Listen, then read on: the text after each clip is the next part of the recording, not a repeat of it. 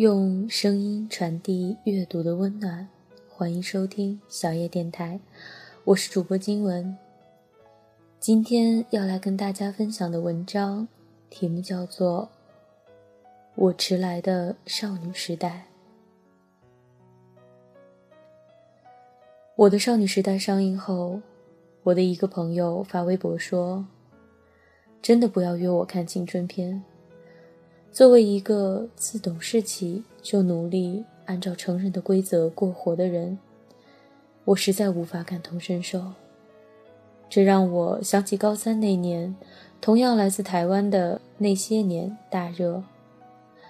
一位女同学在食堂边边嚼菜叶子边跟我们说：“能不能以后发达了拍部计时的片子啊？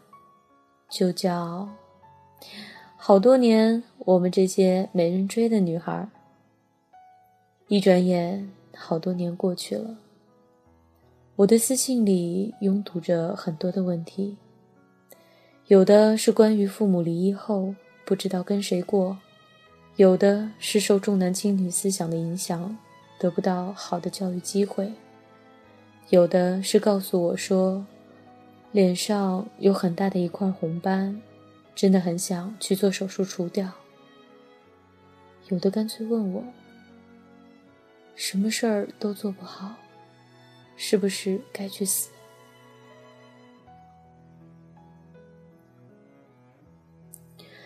在大人们判定为无忧无虑的年纪，好多人都背着沉重的书包，在夕阳下一点点挪动着步子，不想回家，也不敢。去学校，他们不是歌里唱的飞驰而过的少年。我也是曾经当中一个。回想起来难以置信，我这么一个人，居然从小到初中都被硬塞在奥数班里。我感觉自己坐在椅子上一动不动，看着黑板写满再被擦掉，擦掉又被写满。题目从鸡兔同笼变成了牛在山坡吃草，山坡够牛吃多少年的草？我最怕小测，因为成绩通常都很难看。我记得我考过的人生最低分十六分。我爸爸来接我，我们过桥的时候，他问起我分数。我低着头说了。他站在原地跟我讲：“一个人一次失败不可怕，一次次失败会让人对他绝望的。”我那时大概十岁吧。语文课上，老师教过我们分辨“绝望”和“失望”这两个词汇。我模模糊糊的知道那大概的意思，我大哭起来。爸爸拎着公文包，大步的走在前面。我一边哭一边追。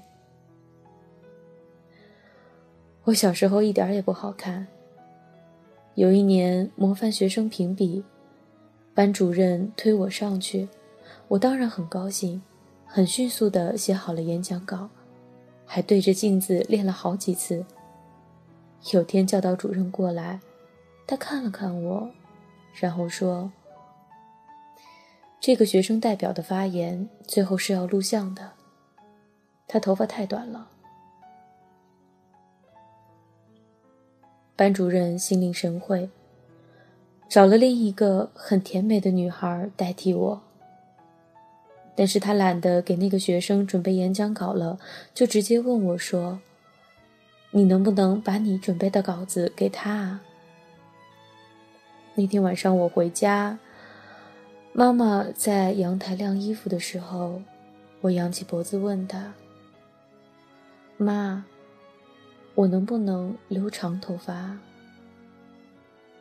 她盯着我看了会儿，然后下了结论。算了吧，短头发精神。那个女老师后来调去某个事业单位，大一寒假吧，她突然在 QQ 上找我，问我能不能帮她写个年度的工作总结。我还没回应，她就先发了一堆文件过来供我参考。我愣了好久，终于鼓起勇气回了一行字过去：“不好意思啊，老师，我寒假要学车，实在有点不方便呢。”跟爸妈也说起了这则后续，他们怪我小心眼儿，说这么点事儿能帮就帮吗？我假装听进去了，那样的频频点头，手把婉言抓得很紧。我一直觉得自己是个蛮幸运的人，资质非常一般，唯一的出彩点可能就是写作。但是我有时候也觉得，那无非是因为少女时代磕磕绊绊，过早的学会了体察和退后。就连我的高中时代真实情况，也并非描述时的汪洋恣肆。我那时候数学很糟糕，爸爸一边监督我，一边在来看我的时候给老师塞红包，想让他多点耐心。我去办公室的时候，刚好撞见，我很慌忙地躲到了门后，不知道该怎么办。幸好后来我长大了，我摆脱了数学，我五官渐渐张开，我有了自己擅长的东西，我对生活终于有了掌控力。但并不是说那些昏沉的往事就不存在了。没有，我常会记起，常会在突发状况面前，变回那个自卑又自傲的小女孩。最近非常累，一面做实习，一面准备期末，还要抽出空来写稿、谈合作。刚才从虹桥回来的路上，我看着暮色四合的高速公路。想我可能是今年交大奔波在这条路上次数最多的学生了，也不是不难过的。人在现实崩坏的时候，常常会想往回忆里逃。可是来路究竟也是一片荒芜，无法遮阴蔽日，退无可退，只能再硬着头皮往前走。我真的拥有过少女的时代吗？好像没有。我小时候用的笔记本都是爸妈单位配发的，黑色软皮、公事公办的本子。我没有那种封面五彩斑斓的本子，哪怕现在看来幼稚的很。我十岁的时候，一个亲戚带我去商场，问我要买衣服还是芭比娃娃，我说要芭比。那套芭比大概要八百块钱，在当时算是很昂贵了。我妈觉得不值，就说买衣服吧。其实衣服穿了两年就丢了，而那套芭比，我惦记了很久。虽然两年前我去商场看过，觉得芭比好丑。我好像真的没有过粉红的一塌糊涂的少女时代。我一直都在扮演大人，扮演一个好沟通的、讲道理的、尽量不给人添麻烦的小大人。哪怕我心底常常泛起咕噜咕噜的气泡，说凭什么？因为阴雨天，我最近都把衣服晒在空调旁边。一个同学来找我，惊讶地说：“天哪，你的袜子都好卡通啊！”我说：“对啊，对啊。”然后得意地给他展示了我的新包，又是毛茸茸又是爱心的，完全是石原里美的风格。他说：“你穿衣服还蛮简洁的，原来内心这么少女啊！”那一刻，我竟然有点热泪盈眶。有点想摇醒十岁的我，跟他分享这个其实不算褒义的评价。喂，有人说你少女哦。内心还是想被补偿的吧，所以我总是喜欢一些压根没有什么用的东西，比如花，比如吃完胖三斤的蛋糕，比如可以抱着睡的玩偶。就像我特别能理解 Angelababy 为什么希望搞一个这么梦幻的婚礼，梦幻到有点起鸡皮疙瘩。十四岁就出道。看人眼色跑江湖，一路在骂声中成长起来的女明星，总是想抱着一点关乎童话的片段，试图慰藉曾经没有被好好爱护的自己。这个执念，三好家庭出来的，靠脸吃饭就能进北影的黄晓明，不一定懂。但也没关系，人生很多遭际，都只能自己消化。再自行弥补。对我来说，写作是一种自我修缮的方式。我也收到过来自捷径的邀请，被所谓的名流给过私人号码，说有事就找我。也被人赠予过改头换面的机会，许诺过，你想做什么，我都能支持你。我没有选择这些，很大程度上。是因为骄傲，我觉得我自己给得起我自己想要的生活，只是时间问题。今年生日我在帕劳，那是个热带岛屿，找遍全岛也只买到了一个红丝绒的蛋糕，没有蜡烛，但我面前就是非常清澈的海水。我记得。自己紧闭着眼睛许愿说：“我想给自己一个迟到的少女时代。我会给自己一个迟到的少女时代。我会踏过很多的山川河流，会见证很多崛起和荒废，那些我曾经跌倒和流血的地方。”我会建立起一个游乐场，有二十四小时营业的巧克力贩卖店，有亮晶晶的摩天轮，有永远哼唱着歌的旋转木马。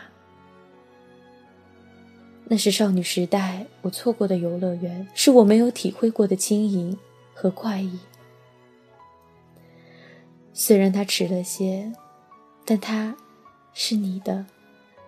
你可以抛开那些恐慌和警惕。焦虑和不安了。你可以光着脚在泥里奔跑，就像踩在云朵上那样，就好像那些快乐不曾缺席。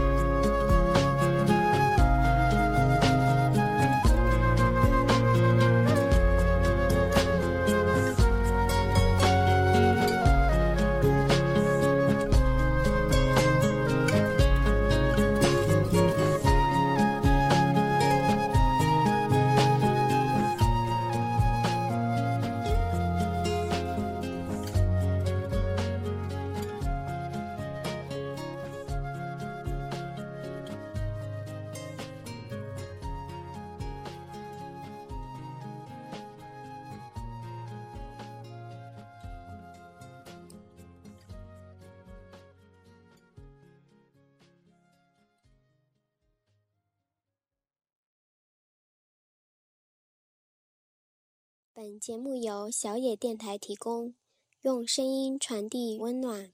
感谢您的收听。